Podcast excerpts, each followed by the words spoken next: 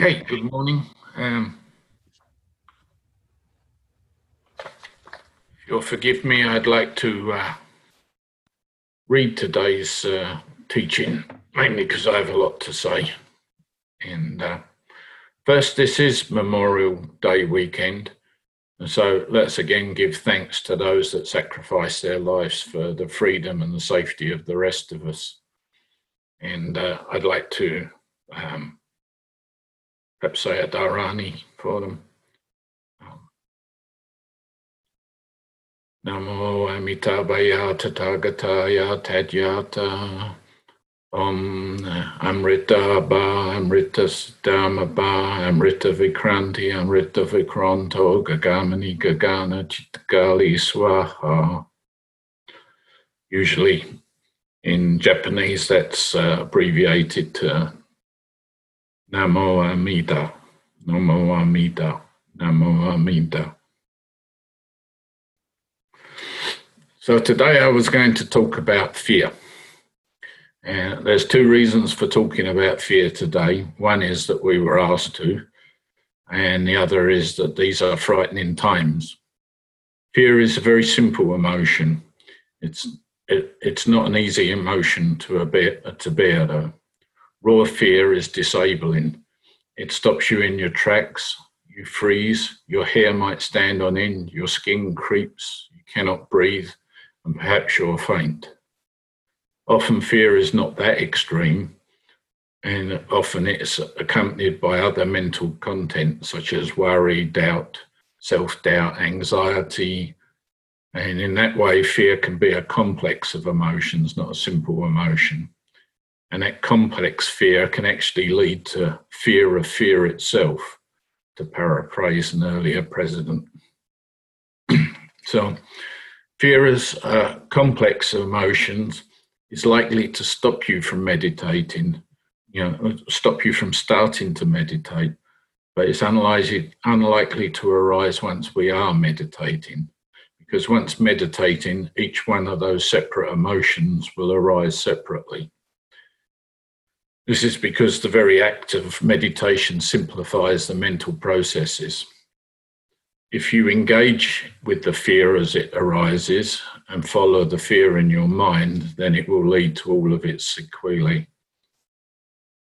When we become afraid in meditation, it is usually a naked kind of fear, and it can be very intense. Similarly, in battle, or even when just surprised by something that you is unknown and unexpected, then your unprepared mind will jump to extreme fear too. Today, this Memorial Day weekend 2020, we face an unknown number of unknowns in our life. It's unprecedented. We have a new illness, new isolation, new restrictions, perhaps a new economy, a changing world order, political and financial instability. We are losing money, losing our friends. Our own health is imperiled. We dread pain and we fear death. These all seem like different things, but they all share a similarity in that they are a loss to us. Loss is an outstanding characteristic of fear. We fear losing something. This is our ego trying to ensure its own expansion and continuation. Our ego is terrified of losing its stuff. It's terrified of losing itself and it's terrified of losing its life. Loss threatens our attachment, and we're very attached to self, to our things, to our family, but most of all, we're attached to life itself.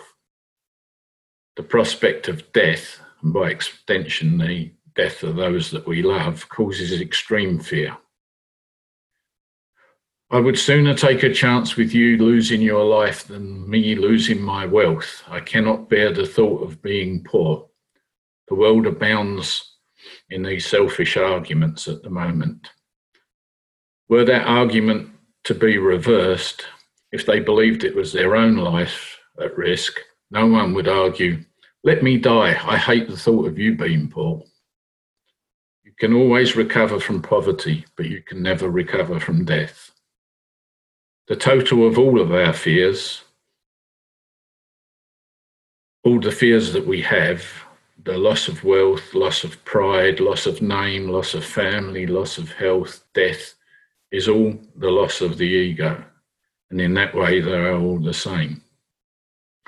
So the Buddha spoke of the fear of death in the Dhajagga Sutta, which is one of the Agama Suttas, uh, so is part of the Japanese Zen canon. The Dhajagga or Battle Flag Sutra is an appropriate sutra for Memorial Day weekend because it deals with a mythic war.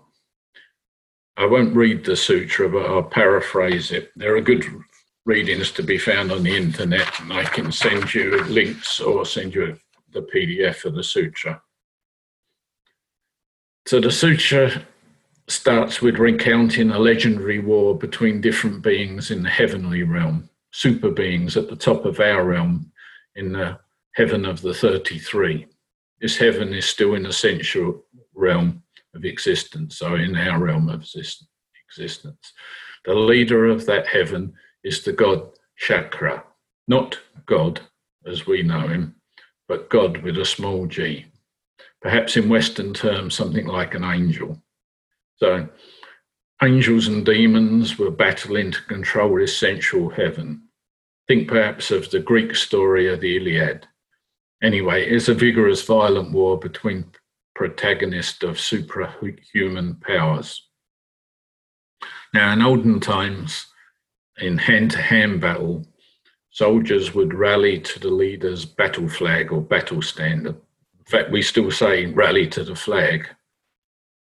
Leaders in old times were different too, in that they were in the very front of the battle and they were competent fighters and they were brave. And where they were was usually a bit safer. So Shakra, leader of the gods of the heavenly realm of the Tavatimsa, told his troops, If you're fearful, take heart in rallying to the sight of my flag. Your fear will vanish. If that does not work and you cannot follow my standard, follow instead the battle flags of one of the heavenly superhero sub kings who are my generals. He was effectively telling them that the Fearful will be calmed by the knowledge of the ability in their strength, bravery, and exemplary courage in the face of death of the generals. Follow me, and you will win. And if you don't win, you will be braver in following my example in battle. Just the sight of my battle flag alone will calm you. The Buddha in retelling this story of Shakra, a, well known story of the time, um, reiterated the point. In case you're fearful, you can follow the battle flags of these four generals, and your fear, trembling, will be calmed, or not. Why might this not work? The Buddha continued his story. Shakya, Lord of the Devas, is not freed from greed, not freed from hate, not freed from delusion. So that when he was timid or frozen, petrified, fearful, he fled from the battle. So then instead, the Buddha suggested that we, when fearful, don't recollect the battle flags, but we recollect the Tathagata, the thus gone, the blessed teacher. And he goes on to explain who these Buddhas are. The Tathagata, for he is blessed and purified, fully self awakened, accomplished in wisdom and conduct, gone to happiness, knower of the world, a peerless guide of people, teachers of gods and humans, awakened, and in so blessed.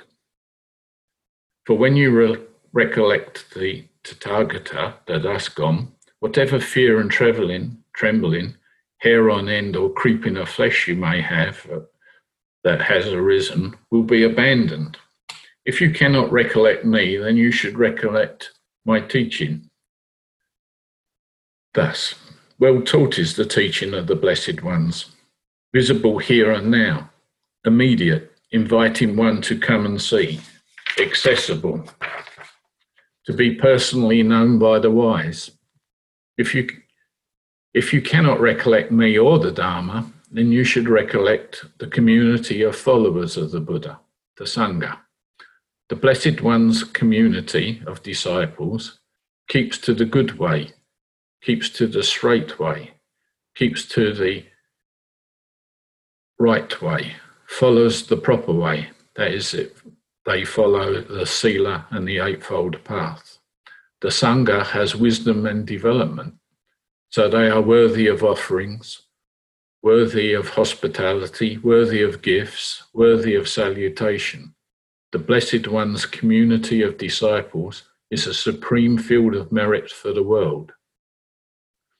So, if you have gone to a forest or to the foot of a tree or to an empty house and fear or trembling, hair raising, creeping flesh should arise, then you should re- recollect this triple gem. The happy one, the teacher, the self awakened one, or his teaching, the Dharma, liberating and well taught, or his community of disciples, the Buddha's Sangha, the supreme field of merit. From their example of practice and realization. For those who thus recollect the Buddha, the Dharma, and his Sangha, no fear will arise. So ends the sutra. It is from this sutra teaching that we take refuge in the Buddha, Dharma, and Sangha, which we do every session at the end. But refuge is not a blind faith, because there is no blind faith in the Buddhist teaching. The Buddhist term shraddha sometimes is tra- translated as faith, have faith, but is a much better translation would be to have confidence. Have confidence in the historical teacher who fearlessly gave up his life of extreme privilege. As a king to be in a wealthy domain, he had everything that we could imagine, absolutely everything. He fearlessly walked away from it. He fearlessly tried every kind of practice, some very difficult and some quite dangerous. And after he had arrived at his teaching that led beyond fear, he gave us the Buddha's middle way. He te- taught it to us fully so we can have confidence, Shraddha. We can have confidence in his teaching because it is fully explained. And we can have confidence in the Sangha who are still putting his example and his teaching into practice and who can attest to its efficacy. So I would say give it a go because you have nothing to lose but fear.